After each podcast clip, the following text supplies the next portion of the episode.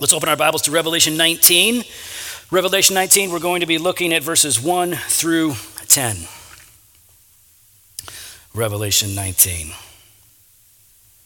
I think most of us probably, I think most of us probably do this. Um, you're probably most energetic about cleaning your house or your apartment when you have company coming over, right? It seems like that's the case for most of us. I know, like, you know, we, Jen keeps an orderly house, and I, not, it's not because she's the woman and women have to do it, men don't. It's, it's because I'm lazy and she's hardworking. So Jen keeps the house very orderly. But nevertheless, it's when people are coming over for a visit that it's like, we got to get going, get this house cleaned up because people are coming and they're going to see if families coming in from out of town, you start cleaning up. If you have to host Thanksgiving like we do, you start cleaning up deep clean. All that stuff is really important because somebody's going to see right? And then you have the one room where you put everything in that no one's allowed in when they're visiting because it's, your, it's your shame room. And then you tell your like your little kids like, you don't let your friend go in that room. The door's shut. Don't open it. And then they go in there and then they find out anyways, right? We prepare for our guests by cleaning house, right? That's one of the ways uh, that we we do that. And I was wondering why it is. Like why why do we care? Because if they're your friends and family, like then, you know, unless there's really awful, judgy people, uh, then you shouldn't hang out with them anyways. But if they're, but unless they are that, why would you care? If they're just, they know you, they're just going to be like, yeah, man, whatever. My house is messy. It's not, what's the, who cares? And I think, I think the, the best reason why we would, we want to clean up is because we actually want to warmly welcome them into our home, right? Make it comfortable for them. We want to bless them. So we, we clean up for, for their benefit. And then the other reason is because of shame right? We, we are embarrassed because our house is not in order, perhaps, right? Or, you know, there's, uh, you know, there's f- fly guts on the window where you just, you just smack them and you don't, you don't clean it off. And the guests are coming over, you got to clean that off. Otherwise, you look redneck, and we don't want to look any, any red. We don't want people to know how redneck we are, is basically how I think about it. So there's shame, right? There's some shame and embarrassment. And while I'm reading Revelation, I, we keep coming up into this, this reality that Jesus is returning, that there is a great visitation, right? Uh, not temporal in nature, but eternal. Christ is coming back. It's an essential part of our faith. This is highlighted in the book of Revelation, though it runs throughout all of Scripture. It's highlighted and repeated again and again. Jesus is coming back. And with that, we are told that we must prepare for it. We must be ready, or else we may be ashamed. So here's what I want us to see in chapter 19. One simple principle, right? Easy to remember, you won't forget it. And that is that the return of Jesus calls for our preparation. And I'd actually like you to remember it like this the return of Jesus calls for my preparation. Remember it that way. The return of Jesus Christ calls for my preparation. So, the second coming, the return of Jesus Christ, the parousia, right? That's what the scholars like to call it. Um, this is something that we see predominantly in the New Testament. And until the revelation of Jesus Christ, it was simply called the day of the Lord. And it is still called the day of the Lord in the New Testament as well.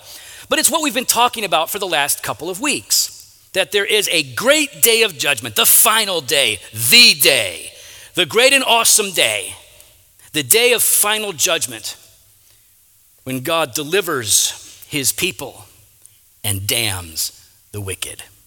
That's the great day. And we've been reading about this. I mean, just for one example in the Old Testament, Joel chapter 2, verse 31.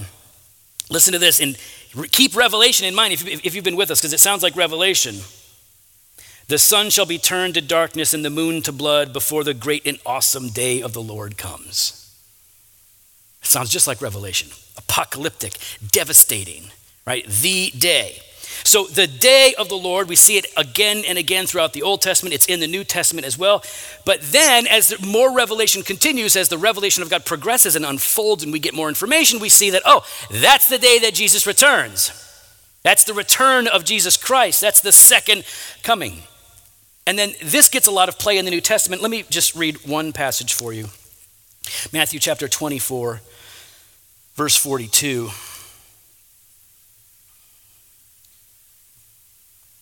Therefore, stay awake, for you do not know on what day your Lord is coming. But know this that if the master of the house had known in what part of the night the thief was coming, he would have stayed awake and would not have let his house be broken into. Therefore, you also must be ready, for the Son of Man is coming at an hour you do not expect.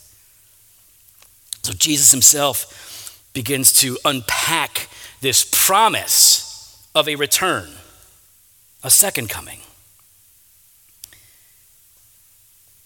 And when you get to the book of Revelation, the book of Revelation is essentially a collection of visions that is encouraging Christians to persevere through tribulation, right?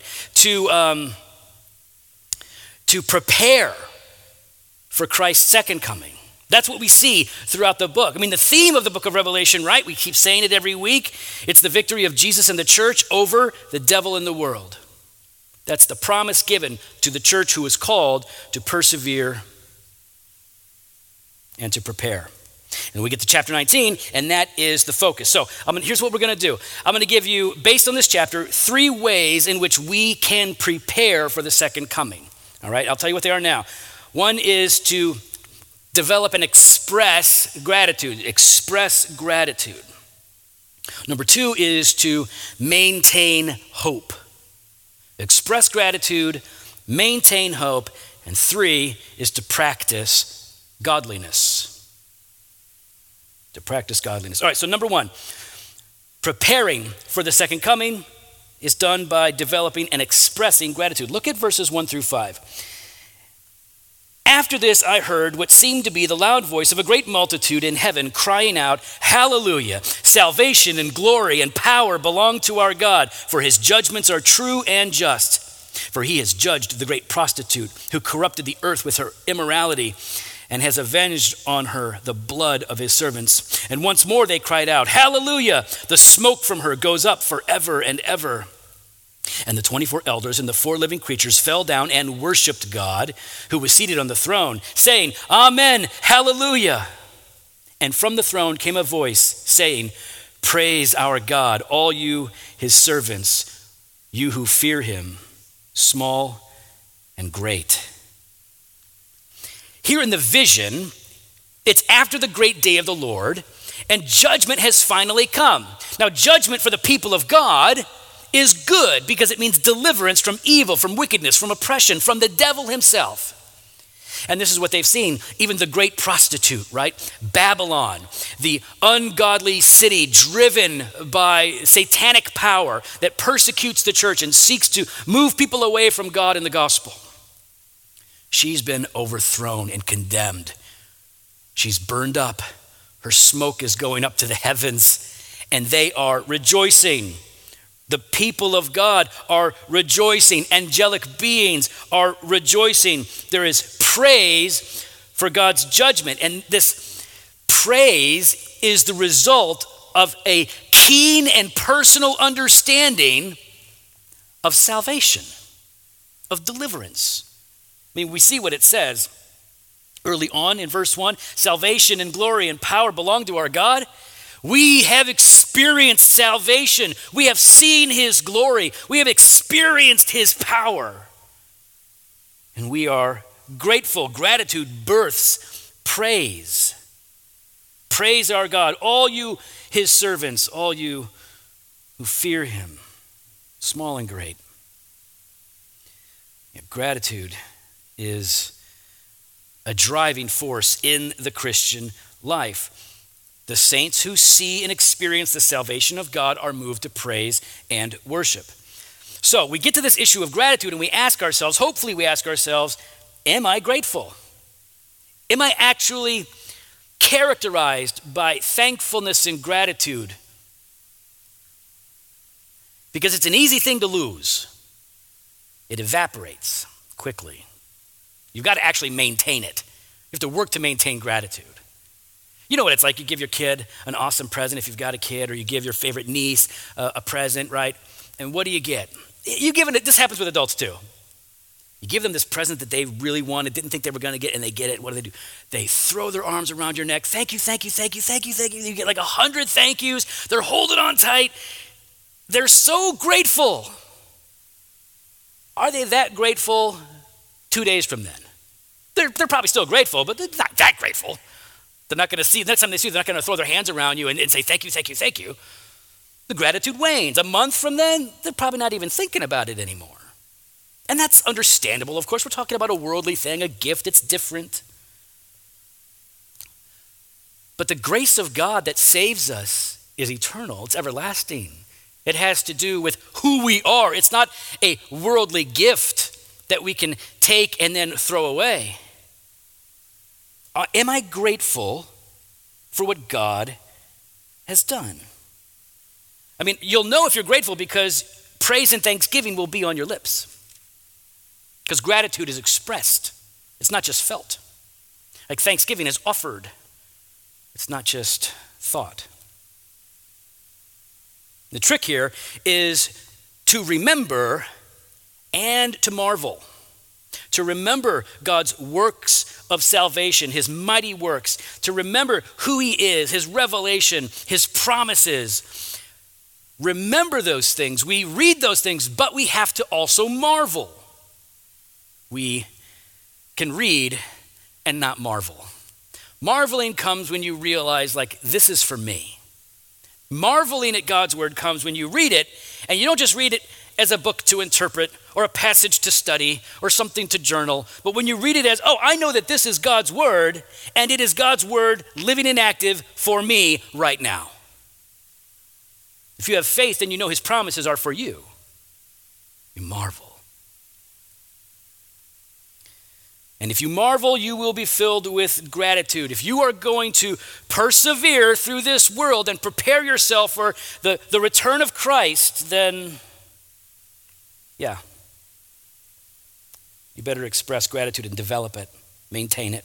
Secondly, to prepare for Christ's second coming, we need to maintain hope. Look at verses 6 and 7.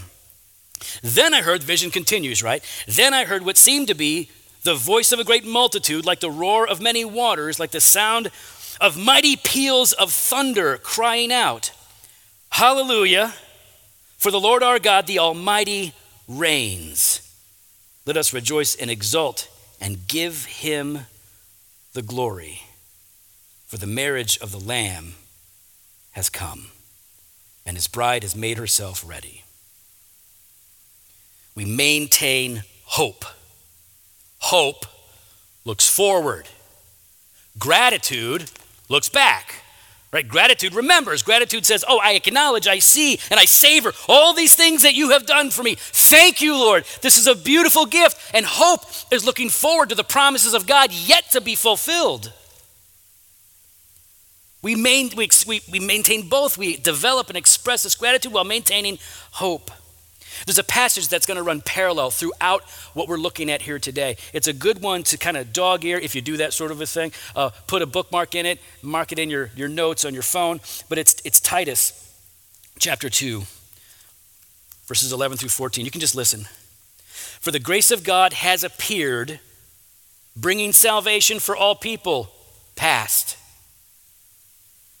training us to renounce ungodliness and worldly passions and to live self controlled, upright, godly lives in the present age, waiting for our blessed hope, future, the appearing of the glory of our great God and Savior Jesus Christ, who gave himself for us to redeem us from all lawlessness and to purify for himself a people for his own possession who are zealous for good works. You got to maintain hope. Now, we're looking forward, right? We're looking forward to this great day, this glorious day, the return of Jesus Christ. And in this passage, it is a marriage. And then later on in verse 9, it's, it's called a marriage feast, a marriage supper. And this is supposed to be an enticement for us to maintain our hope. We look forward to what in the vision they're experiencing now. It's finally arrived. They're all rejoicing. We look ahead to this. Now, to get there, we need to understand that the, that the singing and the celebration of this marriage is predicated on the idea that Jesus marries the church.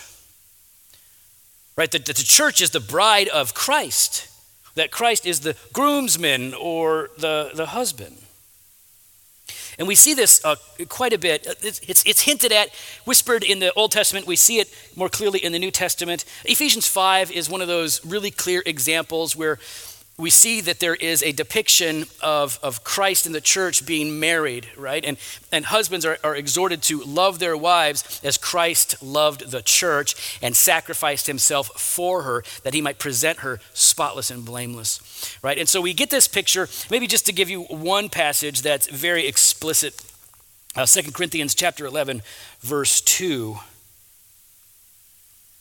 Paul says, for the Corinthians, for I feel a divine jealousy for you, since I betrothed you to one husband, to present you as a pure virgin to Christ.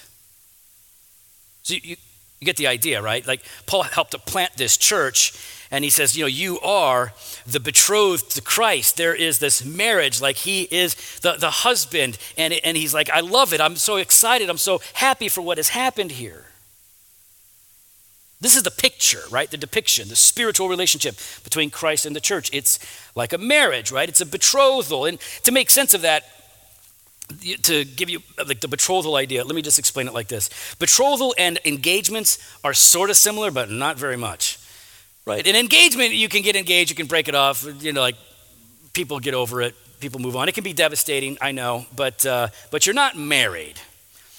But the betrothal for the Jews in particular was uh, like a contract. And it was very significant. And to undo that was like getting a divorce. And so the process would be Jack and Jill want to want to get married. They're really excited. Their parents are liking liking this relationship, and so they enter into a betrothal. Now, this is a period of time in which the dowry is agreed upon, and the dowry is the financial gift, it can be property as well, that the bride's family gives to the groom so that they, when they come together to start to be married, they can start their new life together and start their own family. So, there's a betrothal, there's a dowry, and then later on, oftentimes late late at night, it's time for the wedding, and the groom comes to the bride's house and he brings the wedding party with him and there's there's uh, light like torches. There's there's singing there's celebration and they come and he gets his bride and then they all go to the new house like where they're going to live and that's that's where they have a marriage supper a marriage celebration a marriage party. It is the beginning of the new life and that's what the church is celebrating in revelation 19 the bride and the groom are finally together in their new home the old life is gone, and this is new. So we look forward to this. And faith does this, right? Faith looks back, but it also looks forward. We look back at what we have received, and then we look ahead. Like 1 Peter 1 3 says that we are born again to a living hope. Right? So we, we look ahead. We don't just look back. We look back for what Christ has done for us, redeeming us from the curse of the law by his sacrifice, and we look ahead. Why this look ahead? Why is that? Why is that wedding, that, that wedding feast, why is that future, why is Christ's second coming so important to us, something worth preparing for? It's because that's when we finally experience forever peace. We, we, we get, Jesus gives us peace, right? He says, Hey, peace I give you, but you're going to have trouble in this world. You're not going to escape the trouble, the affliction, the disappointments, the discouragements, the pain, the suffering, the betrayal. So I'm going to give you peace, but you're going to have trouble. That's when we have forever peace, complete peace. Peace in our own minds and hearts, peace, peace in the land. It's when we have forever liberty, forever joy, forever fellowship, forever communion with God. No more interruptions, no more mistakes, no more failures, no more sin. This is our hope. We're preparing for that. We're waiting for that. And this hope, this biblical hope, is not, it's not wishing. Right? We're not, we're not wishing that this would happen, like, oh, you know, I, I, I wish Iron Maiden would play in Chicago this year. And then, uh, then uh, we could all go and see. I'd go by myself probably. No, no Dave would come with me. Uh, I, it's, it's like, I, that's like, ah, that would be nice, but it's probably not going to happen. We wish. And that's how we talk about, we use that word hope like that. Oh, I hope, hope nothing bad happens. Like, we don't really know. Biblical hope is not wishing, it's assured anticipation of the promises of God. It's, we, we know what's going to happen because God has told us. So it's longing, not wishing. It's longing for what we know to be certain. And this is the essence of faith. Faith is not a leap into the unknown, it's not a leap into the dark. Faith is a leap into the light of God's revelation and trusting it to be sure footing. That's what it is. Many of you know the passage in Hebrews, Hebrews 11:1. We have this explanation of faith. Faith is the assurance of things hoped for, the conviction of things not seen. To be prepared for what's to come, to persevere through this world, and to prepare ourselves for Christ's second coming, we need to maintain hope. And number three, finally, we must practice godliness. If we're going to persevere, if we're going to prepare ourselves, then the practice of godliness is essential. So let's just back up to verse 7 here for a second. Let us rejoice and exult. Like that's exulting is like jumping up and down external demonstrations of joy. So let us rejoice and exult and give him glory, for the marriage of the Lamb has come, and his bride has made herself ready, preparation it was granted her to clothe herself with fine linen, bright and pure. For the fine linen is the righteous deeds of the saints.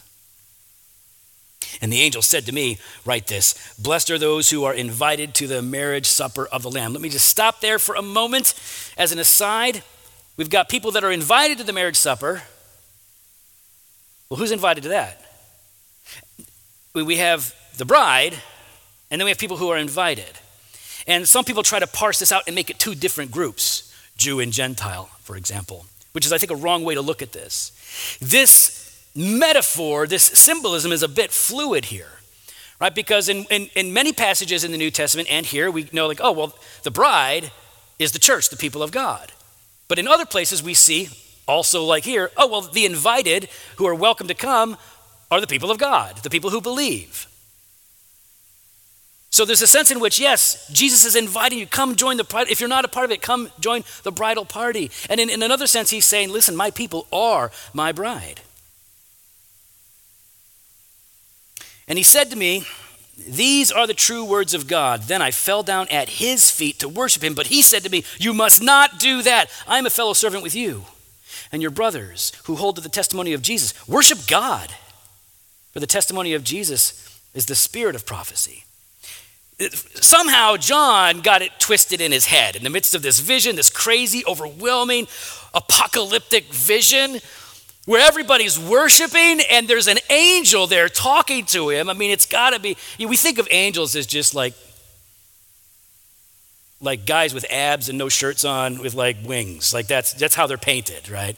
It's a dude with abs and he's got long hair typically. And they look like 80s metal hair metal guys. That's what they look like uh, in most, most depictions that I've seen.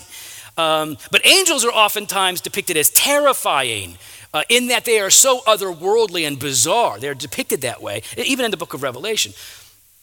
So, whatever the angel looks like, he, he gets it twisted and falls down to worship in front of this being that is more exalted than he is. And the angel's like, Hold up, that, listen, I'm a creature like you. We worship God, we worship the Creator. So, John's corrected here in this moment. What I want us to focus on is what's said in verse 8. It was granted her to clothe herself in her preparation for the marriage with fine linen, bright and pure, for the fine linen is the righteous deeds of the saints. See, the beauty of the bride is found in her preparation to present herself to her husband, right?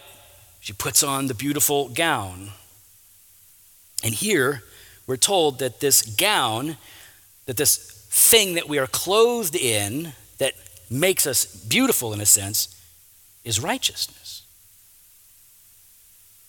How are we clothed in righteousness? This is important to the vision. It's important to the scripture, Old and New Testament. There are two ways in which we are clothed in righteousness, and both are important. Number one, the person who believes in Christ is clothed in Christ's righteousness. We are all sinners. Our righteousness is as filthy rags. We have nothing to offer that comes from ourselves. And the moment that we believe, we are forgiven of our sins, cleansed of our unrighteousness, and we receive as a gift the merits of Christ. His righteousness becomes our righteousness so that we have the ability to stand before God. One passage that spells this out is Philippians chapter 3. Paul here is talking about that day that Christ returns again. He says, I want to be, verse 9, Philippians 3 9, found in him. That's, I want to be found in Jesus, not having a righteousness of my own that comes from the law, from my obedience to the law. Because he's already learned that his obedience doesn't cover his sin, and his obedience is never perfect. So he says, I don't want a righteousness of my own that comes from the law, but that which comes through faith in Christ, the righteousness from God that depends on faith. You're standing before God. What makes you acceptable to God, what makes you forever at peace with God, is not your righteousness, but Christ's righteousness. We tend to talk mostly about, oh, I'm forgiven of my sins, and that's the great gift, and that's true. But it's equally true that you also have received the righteousness of Christ. You are now suitable for fellowship with God. But there's a second way in which we are clothed in righteousness, the kind that we're talking about here. And clearly, this is a different kind of righteousness than this imputed righteousness that we receive from Christ. Because here we're told, oh, the fine linen is the righteous deeds of the saints. Now, when we say that we are clothed in this kind of righteousness, it just means that this is what adorns us. What adorns us, what, what makes us pleasing in this life, what makes us look like the people we're supposed to be, are the righteous deeds that God calls us to do because this now puts us in conformity with His will, which makes us look more like Christ. Listen to 1 John chapter 2. Verse 28 And now, little children, abide in him, Jesus. Abide in Jesus, so that when he appears, we may have confidence and not shrink from him in shame at his coming. If you know that he is righteous, you may be sure that everyone who practices righteousness has been born of him. Again, in the context of waiting, of preparing ourselves, of not being ashamed, we walk in righteousness. We do what is good. We practice godliness. And this is a gift itself. Because look, we don't even get to brag on it. Because look at what's said. Verse 8 it was granted to her to clothe herself with fine linen, the righteous deeds of the saints. Even our good works is God's work in us. Jesus is coming back. That's a part of our faith. It's an essential part of our faith. You're really not even you're not an orthodox Christian if you don't believe Jesus is coming back. You're something else. That's just not that's not my opinion. That's just the way that it is. That's the Christian faith. It's like taking Jesus out of Christianity. But a lot of us are living like he ain't coming back. A lot of us live as if that's not a part of our faith. And if we live like that, you know what it means? If we live as if Jesus isn't coming back, it, it usually means we're living as if this world is all there is. That this is as good as it's ever going to get. That the things that we have to live for can be found right here. The things that we can see and taste and touch. And I know, I know, none of you are going to be like, I totally believe Jesus is coming back. But then you do what I do, but not in my lifetime, and make it irrelevant. Jesus is coming back. Oh, he's definitely coming back. But there are certain things that have to happen, you know, and my assessment is probably not for another 2,000 years. You know, when we, when, we, when we think this way, like, oh, Jesus is coming back, and I know it can happen soon, but there are some things that have to happen, so probably not in my lifetime. I mean, what's our lifetime compared to the last 2,000 years? It's been 2,000 years. We think like, oh, well, it's, you know, probably another, another bit. We're just giving ourselves a pass to treat this important doctrine, this critical promise, as irrelevant. It then has no bearing on us. It gives us an escape. But instead, we're told to set our hope completely on the grace to be brought to us at the revelation of Jesus Christ. If we really believe this, we've got to prepare for it. Because even if you die, we are held accountable for how we live in this life. We express gratitude, we develop it. Gratitude, we maintain hope by looking forward. We, we practice godliness. These are three of the ways we prepare ourselves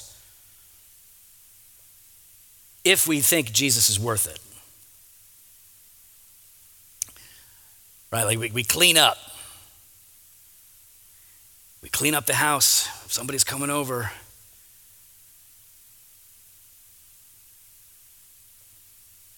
if Jesus is important, if we value him, then wouldn't you prepare yourself to meet him? To the Christians, to everyone here who follows Jesus, I just want to encourage you to maintain gratitude. Remember and dwell upon God's mercies to you in Jesus. Maintain hope by looking forward and knowing the promises of God and there for you and recognize that godliness must be practiced, but even that is God's work in you. So look to Christ in all of this. But secondly, to the non Christians and to those Christians that I just talked to. The point here is not clean up your life. Jesus is not telling you to clean up your life. You need to clean up your life. That is an important thing to do. Don't, uh, don't spend your days in sin and misery. But what Jesus is fundamentally saying is come to me for cleansing. Come to me for healing. Come to me for restoration. Come to me and I will give you rest. And it's from that place of rest and redemption that we can then express gratitude for the grace we've received. It's from that place of rest and redemption that we can maintain hope from the promises that God has given to us. And it's from that place of rest and redemption where we learn to practice godliness and glorify God by walking in his ways. Jesus is coming back. We should be excited to prepare ourselves to meet him. Let's pray. Father in heaven, we're grateful for your word, and we pray that the time that we've had today to pray it, to sing it, and to to read it, Lord, to, to think on it, that that would bear the fruit of growing faith in each of us. And we pray, Lord, that if there's anyone here who hasn't trusted in Christ, that today would be the day of their salvation, that they would come to know what so many of us have come to know, that we are all the same. Sinners worthy of your condemnation, but loved by you, chosen by you, and redeemed, set apart for your glory and promised a future that is perfect and without end. In Jesus' name, amen.